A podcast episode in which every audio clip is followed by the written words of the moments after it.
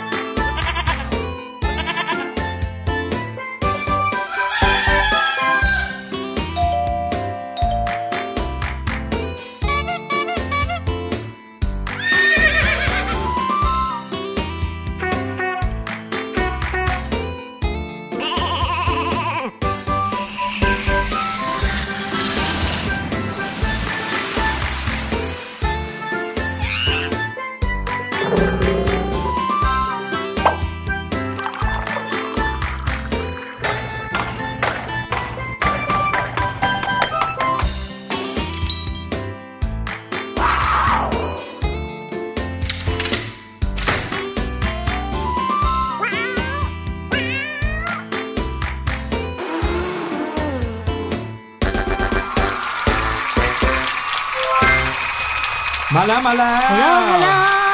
รายการเสียงสนุกมาแล้วครับค่ะใครที่รออยู่นะครับ ตอนนี้พี่หลุยแล้วก็พี่แนนประจำการเรียบร้อยแล้ว ใช่แล้วล่ะค่ะโอ้โหคิดถึงน้องๆมาก ๆเลยอืมคิดถึงกันทุกวันเลย แต่น้องๆเนี่ยคิดถึงรายการเสียงสนุกคงไม่มากเท่าไหร่ทำไมล่ะคะเพราะว่ามีให้ฟังกันตลอดเวลาเลยโอ้โหนะครับนึกถึงขึ้นมาก็เข้ามาที่เว็บไซต์ไทย PBS Podcast นะครับ ในนี้จะมีรายการให้ฟังหลากหลายเลยใช่ไม่ว่าจะแล้วค่ะเป็นการ์ตูนเป็นเด็กและครอบครัว เป็นรายการเกี่ยวกับการท่องเที่ยวอืมหรือจะสุขภาพอ่าสุขภาพเรื่องของการเรียนรู้ต่างๆ มากมายเลยนะครับ ใช่แล้วค่ะ คลิกเข้ามาที่เด็กและครอบครัวก่อนอืมมองหารายการเสียงสนุกแล้วเราจะได้มาเจอกันแบบนี้ ฟังย้อนหลังได้ทุกที่ทุกเวลาที่คิดถึงกันครับ ใช่แล้วล่ะค่ะ หูยหวังว่าน้องๆเนี่ยเตรียมตัว ในการเปิดเทอมแล้วใช่ ใช่แล้ววันนี้ก็อยากจะมาชวนน้องๆคุย ครับผมว่าถ้าเปิดเทอมแล้ว เราจะมีการเปลี่ยนแปลงหรือว่าจะทำกิจวัตรอะไรบางอย่างเนี่ยอืมให้มันเป็นความคุ้นชินหรือเคยชินตอนที่เราอยู่โรงเรียนบ้าง ใช่ New Normal ของเราจะเป็นยังไงอืมเชื่อว่านะครับ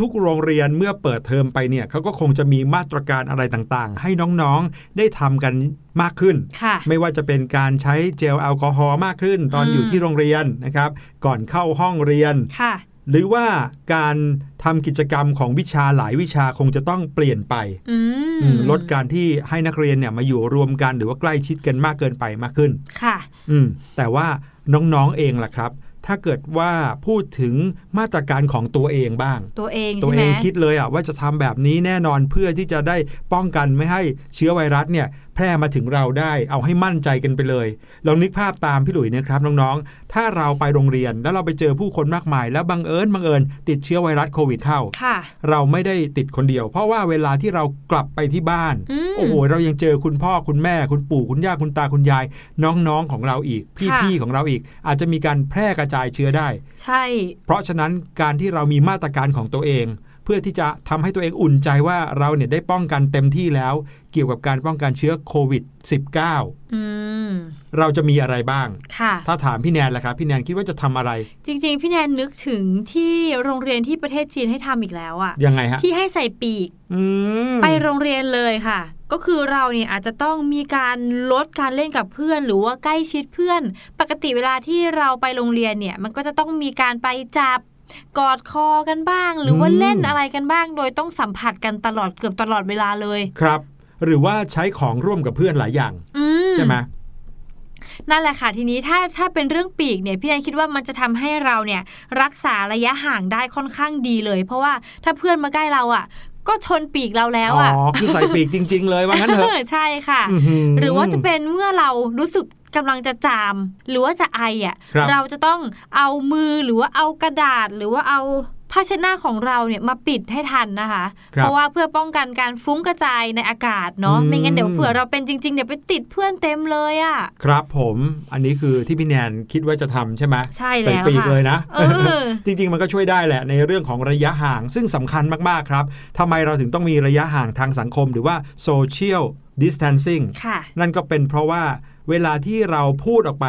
อย่างตอนนี้พี่หลุยพูดออกมาเนี่ยนะครับ ก็จะมีละอองของน้ำลาย หรือว่าละอองของเชื้อโรคที่อยู่ในร่างกายของเราพ่นกระจายออกมากับลมที่ออกมาจากปากของเราค่ะแล้วบรรดาละอองเหล่านี้จะสามารถไปได้ไกลถึง 1 เมตร 2 เมตรเลยอืมเพราะฉะนั้นเลยจำเป็นว่าในเมื่อทุกๆ คนจะต้องคุยกัน ก็อย่าให้ละอองนั้นมันกระจายได้ง่ายค่ะไม่ว่าจะเป็นการใส่แมส หรือว่าการรักษาระยะโซเชียลดิส a ทนซิ่งก็ตามอืมถ้าเกิดว่าเป็นพี่หลุยนะครับ พี่หลุยก็คงจะต้องล้างมือให้บ่อยขึ้นโอ้ใช่ไม่ว่าจะเลยเป็นค่ะก่อนกินข้าว หลังกินข้าว เวลาช่วงพักนะครับ ก่อนที่จะมากลับมาเข้าแถว ก็ต้องล้างมือกันให้มากขึ้น ใช่อืมหรือว่าลดกิจกรรมในการเล่นกับเพื่อนแบบใกล้ๆกันมากขึ้นนะครับ บางทีทุกครั้งที่เล่นกับเพื่อนอะยังไงก็ต้องใกล้ชิดอะจริงเอค่ะอแต่เราอาจจะเปลี่ยนเป็นกิจกรรมที่เราอยู่ไกลกัน เช่น ตีแบดอืมอ่าตีเทนนิสอยู่กันคนละฝั่ง ไม่ต้องอยู่ใกล้กัน อันเนี้ยห่างกันเกิน 1 เมตร 2 เมตรอยู่แล้ว พี่แนนเนี่ยเป็นคนรักเพื่อน เวลาเจอเพื่อนเนี่ยชอบเข้าไปกอดตลอดเลยอืมอย่างนี้สงสัยจะต้องห่างกันสักพักห่างกันสักพัก ใช่แล้วนะครับ ยังไงก็ตามแต่น้องๆอาจจะรู้สึกกังวลว่าโอ้โห ถ้าจะต้องเปลี่ยนแปลงตัวเองอยู่ไกลกันไม่ให้ใกล้ชิดเพื่อนขนาดนี้ แล้วเพื่อนจะสนิทกันได้ยังไงอืมอ่ายังไงซะน้องๆ ก็คอยฟังประกาศจากทางราชการนะครับค่ะถ้าสังเกตดูเนี่ยประกาศจากทางราชการเขาจะคอยอัปเดตให้เราตลอดเลย ถ้าเห็นว่าเริ่มที่จะปลอดภัยเขาก็จะผ่อนคลายอืมไม่จำเป็นที่ต้องโอ้โหเคร่งครัดอะไรมาก แต่ถ้าเกิดว่าโอ้โห ตอนนี้มีรายชื่อหรือว่า จำนวนผู้ติดเชื้อเพิ่มขึ้นอีกแล้วเขาก็ค่ะออกมาเตือนอีกนะครับใช่ถือซะว่าพวกเขานั้นคอยดูแลความปลอดภัยให้พวกเรา เพราะฉะนั้นแล้วเราก็ต้องทำตามคำแนะนำของทางราชการคุณครูโรงเรียนนะครับ ใช่แล้วค่ะ เอาละค่ะ ให้น้องๆได้ไปพักฟังเพลงเพราะๆกันสักเพลงสองเพลงดีกว่า เดี๋ยวช่วงหน้า What's Going On เนี่ยรอน้องๆอยู่แล้วล่ะค่ะ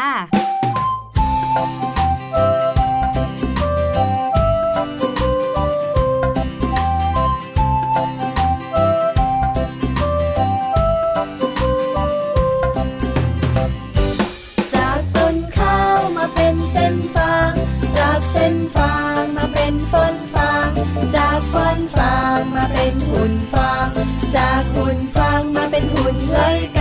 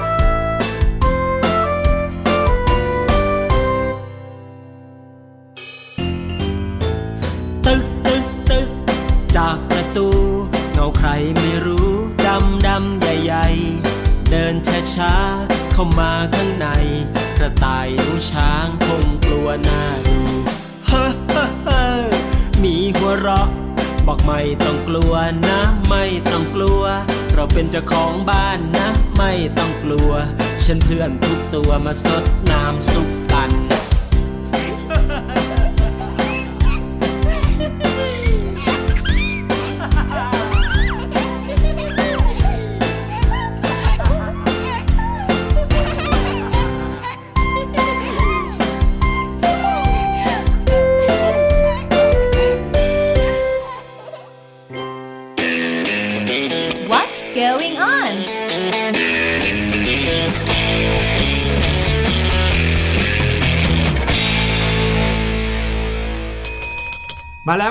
ช่วงแรกของรายการเสียงสนุกในวันนี้ครับ ช่วง What's going on ครับค่ะ เป็นช่วงที่เราจะนำข่าวสารจากทั่วทุกมุมโลกเนี่ยมาเล่าให้น้องๆฟังค่ะ ครับผมติดตามข่าวจากทั่วทุกมุมโลกกันในช่วงนี้เลย พี่หลุยเนี่ยนะครับมีข่าวหนึ่งที่อยากจะมาสรุปให้ฟังสักหน่อยค่ะเพราะว่าผ่านมาได้สัก 10 วันแล้วนะครับอืม10วัน 11 วันแล้วนะครับตั้งแต่เริ่มมีข่าวนี้ครั้งแรก นั่นก็คือข่าวของการ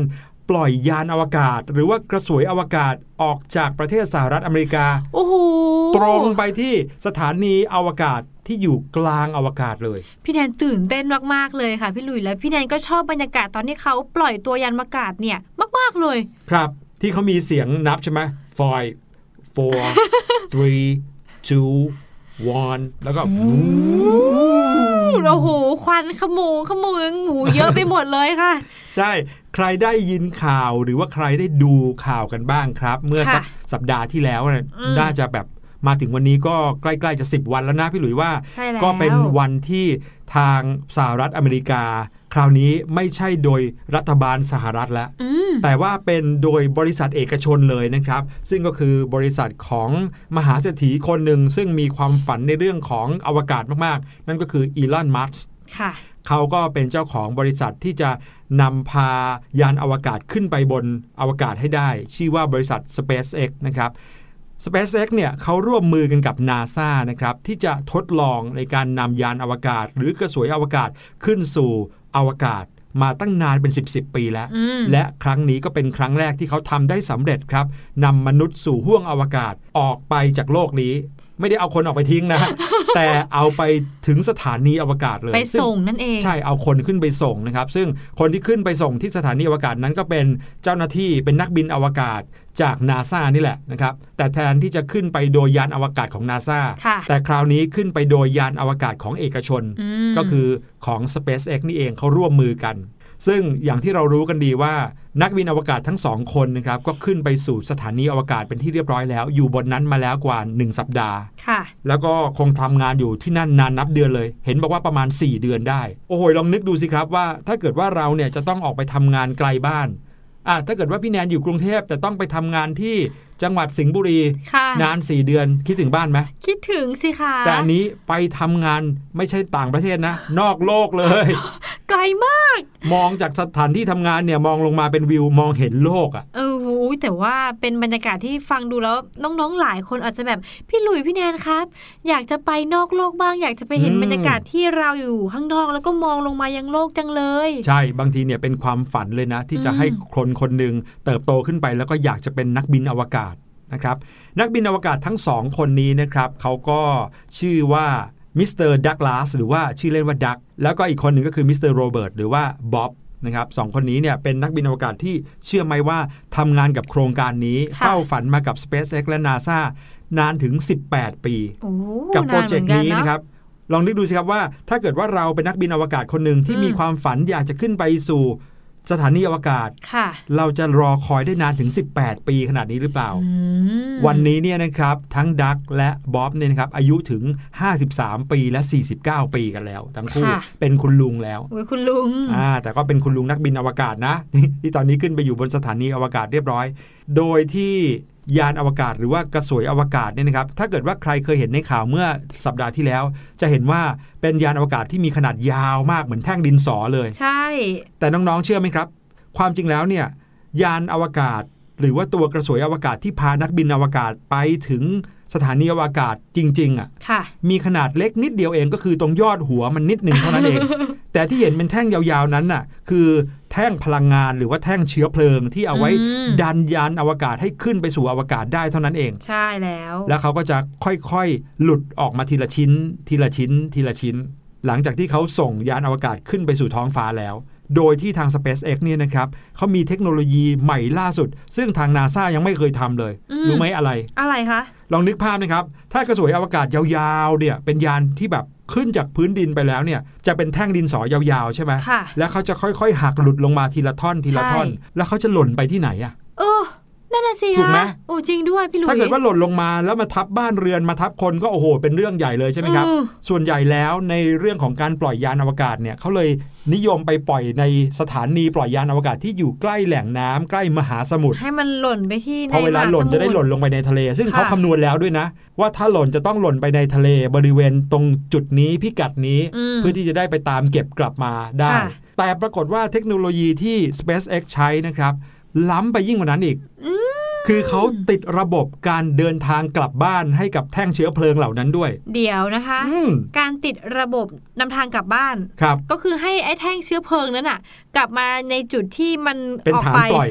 ใช่จริงแล้วครับเหรอถูกต้องโอ้โหพอแท่งเชื้อเพลิงหลุดออกมาจากตัวกระสวยอวกาศปุ๊บเนี่ยเขาจะเป็นเหมือนจรวดที่บินกลับสู่ฐานอีกครั้งหนึ่งเองโอ้โหด้วยตัวเองเลยสุดยอดมากเลยค่ะ เท่ไหมล่ะ เท่สุดๆอะ การนำยานแคปซูลนี้นะครับขึ้นสู่อวกาศเนี่ยเป็นปรากฏการณ์อันหนึ่งที่ถือเป็นความสำเร็จครั้งยิ่งใหญ่ของมวลมนุษยชาติเลยนะค่ะโดยบริษัท SpaceX แล้วก็ NASA ร่วมกันเนี่ยเขาตั้งชื่อด้วยนะ กระสวยอวกาศที่เป็นแคปซูลอันเล็ก ๆ ที่พานักบินอวกาศ 2 คนนี้ขึ้นไปที่สถานีอวกาศเนี่ยมีชื่อว่า Dragon อืมนะครับก็แปลว่ามังกร เรียกว่า ผู้คนก็รับชมกันทั่วโลกนะครับ โดยเฉพาะอย่างยิ่งใครที่อยู่ใกล้ๆ ในช่วงเวลานั้นน่ะ ก็ด้วยความที่เขาอยู่ริมทะเลเนาะค่ะคนที่มาเที่ยวชายหาดเนี่ยเขาก็โหยมองกันใหญ่เลย ถือว่าเป็นประวัติศาสตร์ของโลกครั้งหนึ่งเลยก็ว่าได้ จริงค่ะ มีการถ่ายทอดสดเยอะแยะมากมายเลยนะพี่แอใช่นเห็นเต็มเลย แล้วก็อีกอย่างหนึ่งที่ถือเป็นไฮไลท์ของการนำพานักบินอวกาศ 2 คนนี้ขึ้นไปสู่อวกาศครั้งนี้นะครับ คืออะไรรู้ไหมอืมคือชุดอวกาศครับ เอะชุดอวกาศอ่าก็ต้องเป็นแบบว่าตรงหัวตรงข้างบนอะเออกลมๆใหญ่กลมๆใหญ่ ๆ แล้วอ่าตัวก็เทอะทะเนอะใช่จำได้ไหมเราเคยเห็นชุดนักบินอวกาศมานับครั้งไม่ถ้วนๆแล้วใช่ค่ะแต่ชุดนักบินอวกาศในครั้งนี้นะครับที่ทำกันใหม่เพื่อที่จะเอาขึ้นไปในครั้งเนี้ยโอ้โห เป็นชุดที่สลิมมากไม่ได้มีแท่งอุปกรณ์มาติดมาอะไรใหญ่โตข้ามมากขนาดนั้นอืมเป็นชุดที่เหมือนกับ ชุดที่เขาเอาไว้ใช้พ่นน้ำยาพ่นยาฆ่าแมลงอะแค่นั้นเอง เดี๋ยวนะคะอืมเหมือนที่แบบเป็นชุดกันไวรัสโควิด -19 ป่ะอะไรแบบนั้นนะครับ เป็นชุดที่มีขนาดบางลงมากนะครับค่ะแต่ว่าก็อย่างที่บอกนะถึงแม้ว่าเขาจะดัดแปลงรูปแบบของชุดไปใหม่ แบบเปลี่ยนหน้าตาไปเลยเนี่ย แต่ประสิทธิภาพของชุดก็สุดยอดไปเลยอืมเป็นผ้าบางๆ แต่ว่าเป็นผ้าที่ทนความร้อนได้มากถึง 3-400 องศาเซลเซียสอืมคือเรียกว่าโดนความร้อนแค่ไหนไหมแค่ไหนเนี่ยชุดนี้ก็ป้องกันนักบินอวกาศจากความร้อนนั้นได้โอ้โหสุดยอดเลยรวมไปนะคะถึงระบบอะไรอีกมากมายที่อยู่ภายใต้ชุดนั้นนะครับโดยใช้เทคโนโลยีนาโนมาช่วยโอ้ยอืมพี่แนนกำลังนึกถึงแบบเทคโนโลยีนาโนของชุดไอรอนแมนหรือว่าสไปเดอร์แมนเลยอะอะไรแบบนั้นเลยในอนาคตนะครับนะพี่แนนคิดว่าไม่แน่ ชุดอวกาศอาจจะเป็นแบบนั้นอืมเนาะครับแบบว่า ติดไปกับตัวเราเลยใช่แล้วก็เคลื่อนไหวได้สะดวกด้วย ก็คิดดูแล้วกันนะครับ เป็นการปล่อยยานอวกาศครั้งประวัติศาสตร์ขนาดไหน ขนาดว่าไม่ใช่โดยรัฐบาลสหรัฐนะอืมแต่ประธานาธิบดีสหรัฐอเมริกานายโดนัลด์ทรัมป์เนี่ยก็เดินทางมาดูการปล่อยจรวดครั้งนี้ด้วยตัวเองเลยโอ้โหนี่ สุดยอดมากเลยค่ะ เอามาเล่าให้น้องๆฟังเพื่อเป็นแรงบันดาลใจนะครับอืมนายอีลอนมัสก์คนนี้ที่เป็นเจ้าของบริษัท SpaceX เนี่ย ก็เป็นแค่ผู้ชายธรรมดาธรรมดาคนหนึ่งค่ะแต่ว่ามีความฝันและมีความมุ่งมั่นอันยิ่งใหญ่จริง ๆ ที่อยากจะอืมทดลองในเรื่องต่างๆ ด้วยตัวเอง เพราะว่านอกจากบริษัท SpaceX ที่เขาเป็นเจ้าของแล้วเนี่ย เขายังเป็นเจ้าของบริษัทรถยนต์ไฟฟ้าโอ้ที่ผลิตออกมาเรียบร้อยแล้วนะ เป็นรถยนต์ที่ขับ เคลื่อนด้วยตัวเองไม่ต้องมีคนขับก็ได้โอ้โหนะครับที่ยี่ห้อว่าเทสลาจำได้ไหมค่ะอะไรแบบนี้นะครับก็ต้องบอกเลยว่าสำหรับคนคนหนึ่งที่คิดว่าจะทำอะไรได้เยอะแยะมากมายเนี่ยนะครับอืมอีลอนมัสคนนี้ ก็เป็นตัวอย่างจริง ๆ ว่าคนเราทำได้มากกว่าที่เราคิดเยอะ ไปได้ไกลกว่าที่คิดเยอะ เพราะฉะนั้นนะครับน้องๆ ใครมีความฝันอะไร อย่าเพิ่งหมดหวัง อย่าเพิ่งคิดว่าโอ้โหความฝันของเรายากหรือเปล่าโอ้โหยากมากเลยเมื่อไหร่จะไปถึงอืมดูอีลอนมัสเป็นหลักนะครับเขาสามารถทำได้ แล้วเชื่อว่าในอนาคตก็คงจะทำอะไรได้มากกว่านี้แน่นอน จริงค่ะ เชื่อว่าน้องๆหลายคนที่อาจจะตอนเนี้ย ฟังเสียงสนุกอยู่ แต่ว่าใน 30-40 ปีข้างหน้าอาจจะเป็นคนหนึ่งคนที่สามารถได้เดินทางไปนอกโลกก็ได้อืมอืมถูกต้องครับ ขอบคุณข่าวจาก BBC ด้วยนะคะ มาถึงข่าวต่อไปกันดีกว่าค่ะ พี่หลุยน้องๆคะเป็นข่าวเกี่ยวกับเรื่องเทคโนโลยีเหมือนกัน ไอทีนิดหนึ่งแต่ว่ารอบนี้เราจะข้ามมาฝั่งฝรั่งเศสบ้างค่ะ ประเทศไทยของเราเนี่ยมีแอปแอปหนึ่งที่เขาให้เราใช้เมื่อเราเดินทางเข้าสู่ห้างสรรพสินค้าอืมไม่ว่าจะไปที่ไหนอะหรือว่าร้านอาหารร้านค้าต่างครับก็ต้องเช็คอินบอกกันหน่อยๆเป็นการเช็คอินเสร็จแล้วกลับออกมาก็ต้องเป็นการเช็คเอาท์เช็คเอาท์ออกมาใช่ไหมคะ ที่ฝรั่งเศสค่ะก็มีแอปแอปหนึ่งเหมือนกันค่ะ ที่มีการใช้งานคล้ายๆกัน เพื่อเตือนให้หลาย ๆ คนที่ กลัวค่ะ ว่าจะติดโควิดหรือเปล่าเนี่ยทราบว่าเราเดินทางไปที่ไหนเจอใครบ้าง เหมือนคล้ายๆกับอืมแอปไทยชนะของเราเลยค่ะ อ๋อ เมืองไทยมีไทยชนะอืมเมืองฝรั่งเศส มีไม่ใช่ฝรั่งเศสชนะ ไม่ใช่ค่ะพี่หลุย ชื่อแอปนี้ชื่อว่า Stop COVID ค่ะ เป็นแอปพลิเคชันเพื่อช่วยตามรอยการเดินทางของบุคคล แล้วก็ตามรอยเส้นทางผู้ที่ติดโควิด แล้วก็แจ้งเตือนให้กับคนที่อยู่ใกล้ ๆ ได้ทันท่วงทีค่ะ อืม ทางรัฐมนตรีดิจิทัลของฝรั่งเศสนะคะเขาก็ออกมาประกาศความพร้อมของแอปพลิเคชัน Stop COVID เนี่ยว่าพร้อมที่จะให้ประชาชนเนี่ยดาวน์โหลดแล้วก็ใช้งานตั้งแต่ต้นเดือนมิถุนาคมแล้วค่ะ แล้วก็ให้ทันกับการที่รัฐบาลเนี่ยกำลังจะผ่อนคลายให้ประชาชนเนี่ยได้ใช้ชีวิตตามปกติค่ะ ในช่วงเดือนมิถุนายนนี้ โดยแอปพลิเคชัน Stop COVID เนี่ยนะคะ ก็เป็นเทคโนโลยีบลูทูธเพื่อระบุว่าผู้ใช้งานเนี่ยได้เข้าใกล้ใครมาบ้างค่ะโดยถ้ามีใครเนี่ยทราบว่าตัวเองติดเชื้อ แล้วก็แจ้งผ่านแอปพลิเคชัน แอปพลิเคชันก็จะไปแจ้ง เตือนผู้ใช้งานคนอื่นๆ ที่เคยมาเข้าใกล้เรา เมื่อช่วง 14 วันที่ผ่านมาให้รู้ตัวค่ะ อืม แล้วก็เพื่อที่จะให้ผู้ที่ใช้แอปพลิเคชันเนี่ยสามารถไปตรวจการติดเชื้อและรับการรักษาได้ทันท่วงทีนั่นเองค่ะอืมรวมไปถึงการกักตัวเองแยกจากผู้อื่นเพื่อป้องกันการแพร่ระบาดไปในอนาคตค่ะอ๋อ แอปพลิเคชันของเขาไม่ใช่ใช้เพื่อแค่เช็คอินเช็คเอาท์อย่างเดียว ใช่แล้ว แต่ยังติดตามเราไปด้วย บอกว่าเราเนี่ยไปเข้าใกล้ใครบ้างอืม แล้วถ้าเกิดว่าเราดันบังเอิญเคยไปเข้าใกล้คนที่เขาติดเชื้อ แอปก็จะเตือนเรา ค่ะ ใช่แล้วค่ะอืมอุ้ยฟังดูแปลกๆนะพี่หลุยว่า รู้สึกเหมือนจะทำให้เราเนี่ยตื่นตระหนกมากกว่ายังไงก็ไม่รู้แบบตกใจใช่ไหมคะครับเหมือนกับระแวงอะอืมระแวงว่าอืมเอ๊ะวันนี้แอปจะเตือนเราหรือเปล่าเราไปใกล้ใครไหมคือเราจะไม่อยากให้แอปเตือนเราเลย เหมือนถ้ามีจะดึงแอปเตือนขึ้นมาเนี่ยแจ็คพอตเราแน่นอนเออหรือเปล่าอะไรอย่างนี้ค่ะ ทางรัฐมนตรีดิจิทัลของฝรั่งเศสเขาก็ได้ยืนยันเลยนะคะว่า การใช้งานของแอปพลิเคชันเนี้ยอยู่บนพื้นฐานของความสมัครใจค่ะ ไม่มีการบังคับนะ และไม่มีการเก็บข้อมูลส่วนตัวด้วยนะคะ ให้แก่ภาครัฐแต่อย่างใดเลย โดยข้อมูลของทุกคนเนี่ยจะถูกลบในทุกๆ 14 วัน ซึ่งจากการทดลองเป็นเวลา 2 สัปดาห์ก่อนหน้านี้นะคะ ก็ได้ยืนยันว่าข้อมูลของผู้ใช้งานเนี่ยจะถูกปกป้องเป็นอย่างดีเลย ซึ่งถ้ามีผู้ใช้งานจำนวนมาก ก็จะเกิดประโยชน์อย่างมากเลยในการควบคุมโรคโควิด -19 เนี่ยค่ะ ต้องเล่าให้น้องๆฟังว่าโครงการนี้นะคะ เป็นความร่วมมือของทางยุโรป มีเยอรมนีฝรั่งเศส แล้วก็สวิตเซอร์แลนด์ค่ะเขาก็พยายามที่จะให้เทคโนโลยีบลูทูธเนี่ย มาใช้แทน GPS นั่นเองค่ะ GPS น้องๆน่าจะรู้จัก เหมือนใน Google Map อ่าใช่ไหมในการบอกตำแหน่งบอกตำแหน่งของตัวเราเลย ใช่ค่ะ แต่ว่า บลูทูธเนี่ยไม่ได้บอกตำแหน่งโดยตรง จะเป็นการเหมือนเราเข้าใกล้คนนี้มีเครื่องมือสื่อสารที่ใช้อืมแอปพลิเคชันเดียวกันก็จะแจ้งเตือนแค่นั้นค่ะ ครับ แต่ว่าค่ะจากการสำรวจความคิดเห็นของชาวฝรั่งเศสเนี่ยเกี่ยวกับแอปพลิเคชันนี้ ก็ยังพบว่ามีคนอีกจำนวนมากเลยที่ยังไม่เชื่อใจการทำงานของแอปพลิเคชันค่ะอืมเพราะว่าก็กังวลแหละว่าจะถูกระเมิดข้อมูลส่วนตัวของตัวเองหรือเปล่า แล้วก็รวมถึงเรื่องสุขภาพแล้วก็ที่ที่ตัวเองเคยไปด้วยค่ะอืมทางยุโรปก็ยังมีคนเขาไม่เห็นด้วยเหมือนกันเนาะใช่อืมสำหรับพี่หลุยแล้วนะครับ นอกจากความคิดเห็นที่ว่าแอปพลิเคชันเนี้ยมีแต่ภาษาฝรั่งเศสแล้วเนี่ยนะพี่หลุยก็จะรู้สึกว่าที่เขาต้องใช้แอปพลิเคชันแบบนี้กันแตกต่างจากบ้านเราเลยนะ ค่ะ ก็เพราะว่าที่ประเทศในแถบยุโรปเนี่ยโดยเฉพาะฝรั่งเศสมีคนติดเชื้อเยอะมาก ใช่เยอะกว่าประเทศไทยยมาก มีผู้ที่เสียชีวิตเพราะโควิด -19 เนี่ยเยอะมากกว่าเรามาก ๆ หลายเท่าเลยจริงค่ะเขาก็เลยอาจจะต้องการการตรวจสอบที่ละเอียดกว่าอืมแม่นยำมากกว่า ใช่ ไม่ใช่แค่เช็คอินเช็คเอาท์เหมือนอย่างบ้านเรา ใช่แล้ว ก็ค่ะจะว่าไปก็เข้าใจทางฝั่งของทางราชการเขาเนาะอืมแต่ว่าทางฝั่งของประชาชนที่ รู้สึกว่ากลัวที่จะถูกละเมิดความเป็นส่วนตัว อันนี้ก็ไม่ผิดอะไร ค่ะ แต่ก็ดูสิครับพอกลัวมากๆ แล้วแบบอยากจะ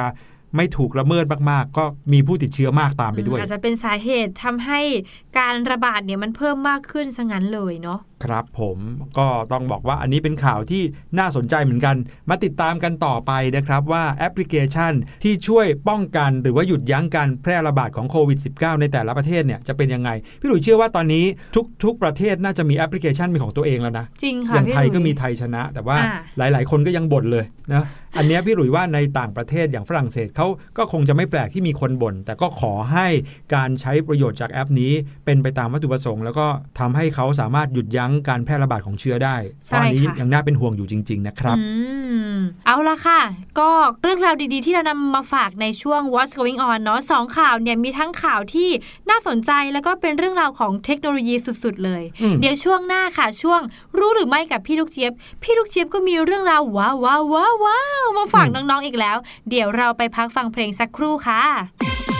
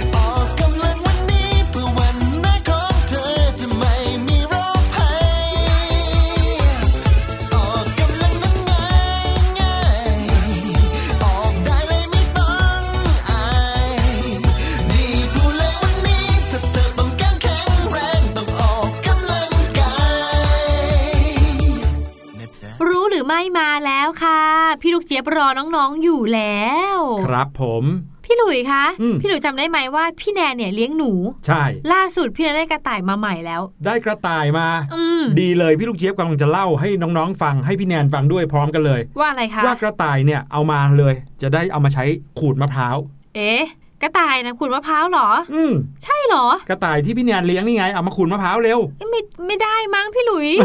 ไม่รู้สิ ไปฟังพี่ลูกเจี๊ยบกันดีกว่าว่าทำไมทำไมถึงต้องใช้กระต่ายขูดมะพร้าวด้วยครับ ค่ะ รู้หรือไม่กับพี่ลูกเจี๊ยบ สวัสดีค่ะ สวัสดีชาวเสียงสนุกทุกคนนะคะ ได้ยินเสียงนี้จะเป็นช่วงไหนไปไม่ได้เลย นอกจากรู้หรือไม่กับพี่ลูกเจี๊ยบนั่นเองค่ะ วันนี้พี่ลูกเจี๊ยบมีเรื่องราวของของใช้ในครัวมาฝากค่ะ แล้วก็เป็นของใช้ในครัวที่ชื่อน่ารัก รูปร่างก็น่ารักน่าเอ็นดูมากๆเลยค่ะ นั่นก็คือกระต่ายขูดมะพร้าวนั่นเอง มีบ้านไหนมีอุปกรณ์นี้กันบ้างหรือเปล่าคะ แม้ว่าทุกวันนี้นะคะ เราจะมีที่ขูดมะพร้าว แบบขนาดเล็กกระทัดรัดเหมาะมือนะคะ แต่ว่าบางบ้านพี่ลูกเจี๊ยบเชื่อว่าอาจจะมีเจ้ากระต่ายขูดมะพร้าว นั่งขูดเนี่ยบางทีก็สะดวกสบายกว่ามากเลย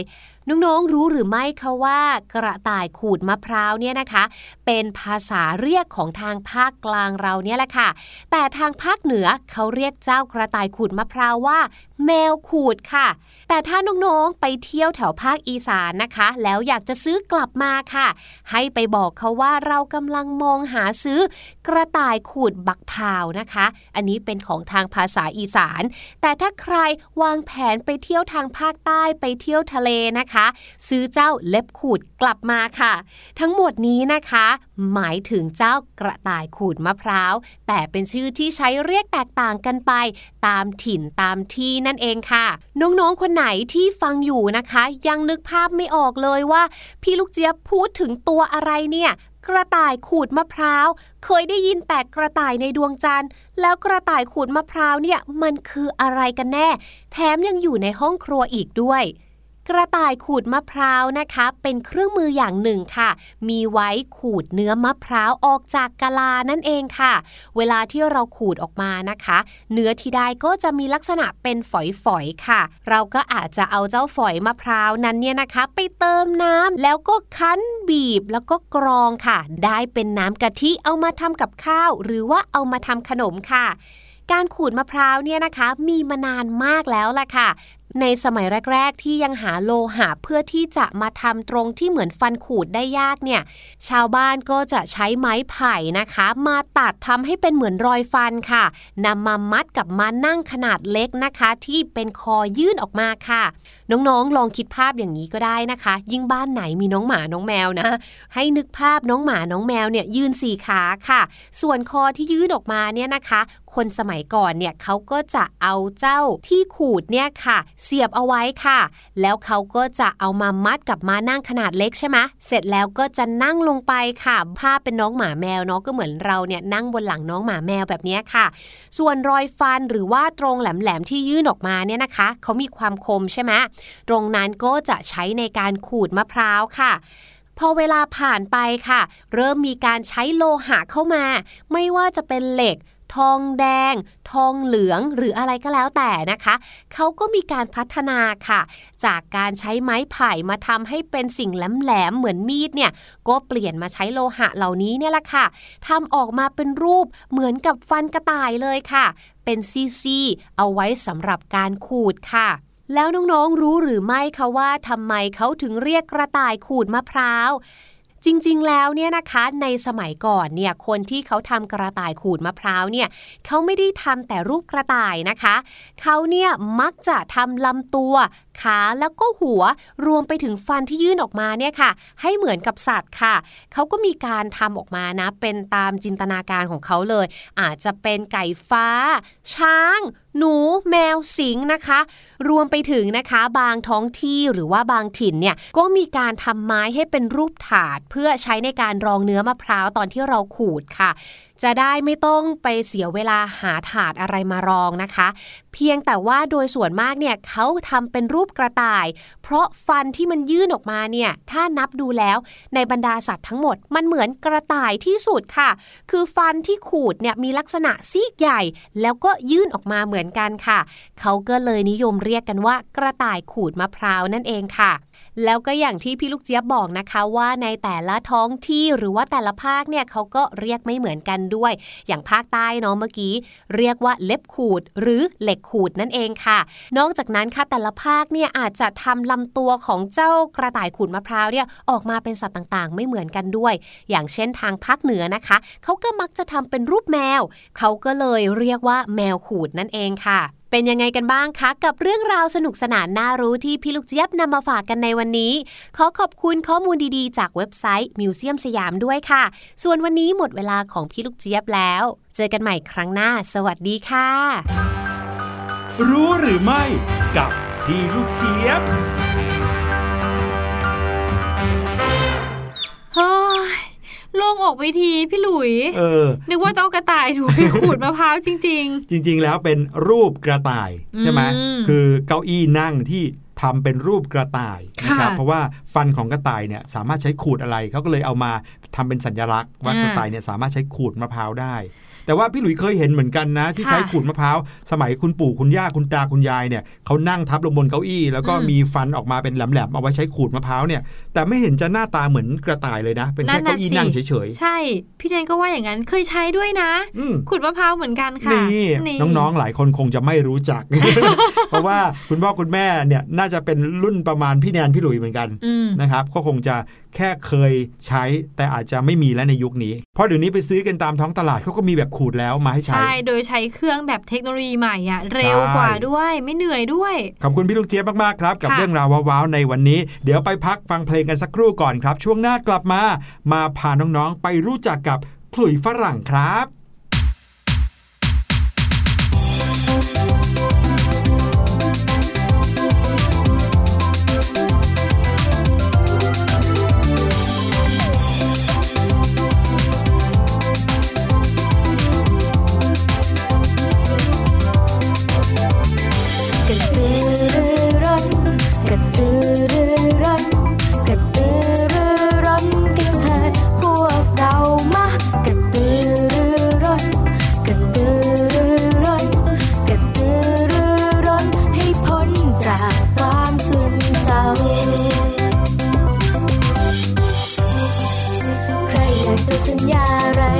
บ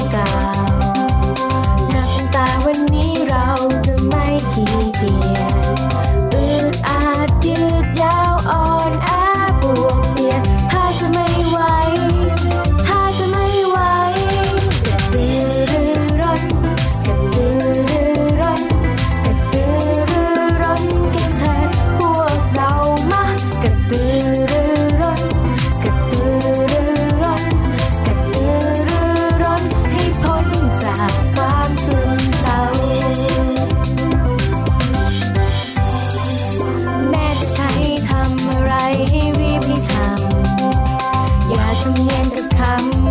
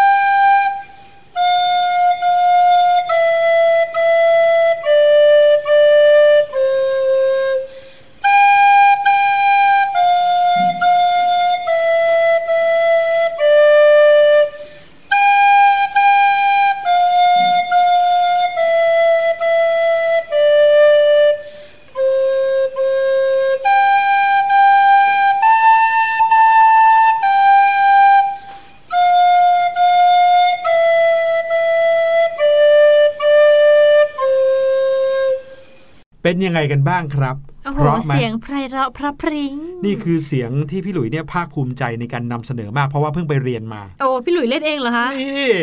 จะบอกว่าสิ่งที่น้อง ๆ ได้ยินกันเมื่อกี้นี้นะครับ ถ้าเกิดว่าฟังดูแล้วคงจะคล้าย ๆ กับขลุ่ยใช่ไหมอืมที่หลาย ๆ คนเรียนในห้องเรียนค่ะขลุ่ยนี่ก็มีทั้งขลุ่ยไทยแล้วก็ขลุ่ยฝรั่ง ให้ถ่ายว่าที่พี่หลุยเป่าเมื่อกี้เนี่ยเป็นเสียงของขลุ่ยฝรั่ง หรือว่าขลุ่ยไทย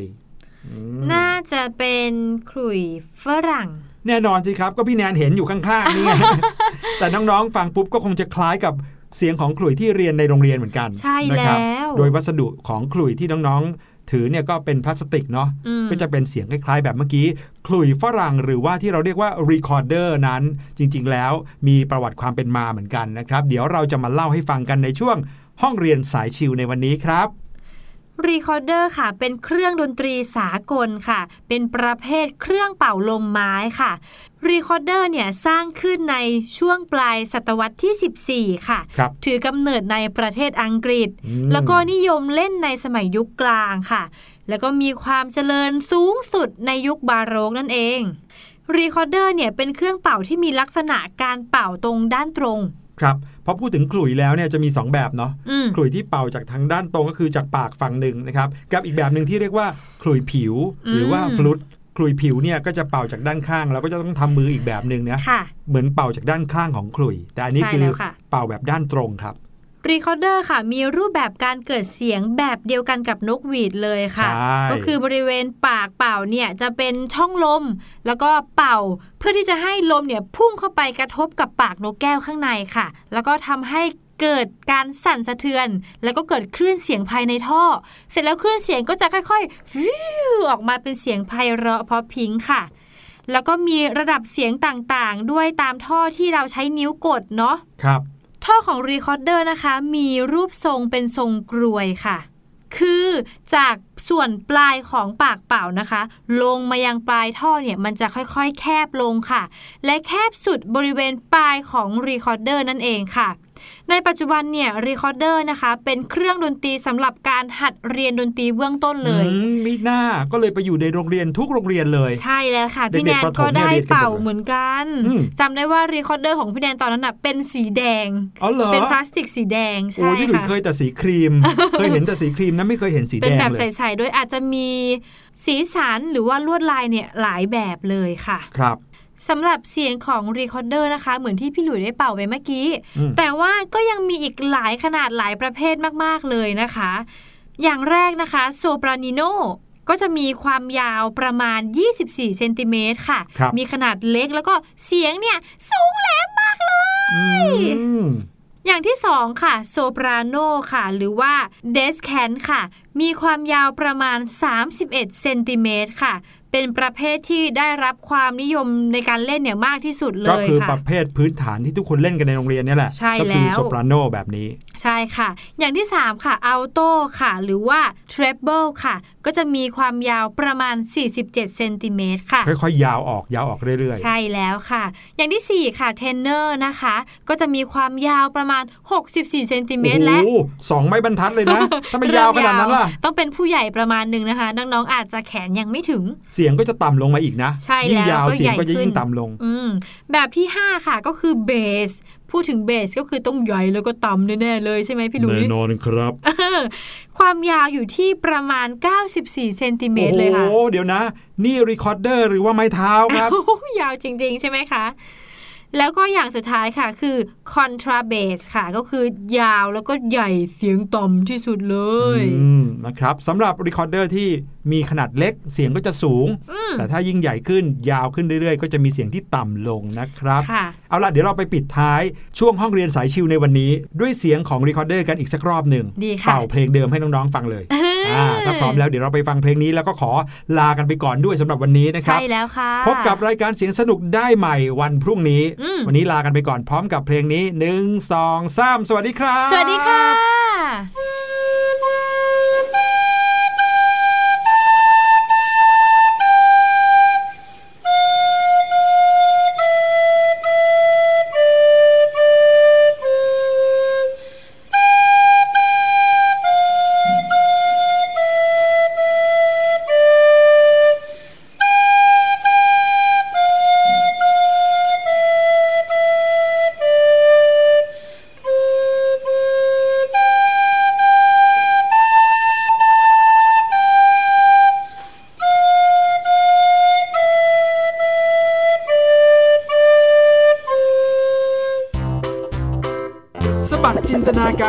สนุกกับเสียงเสริมสร้างความรู้ในรายการ เสียงสนุก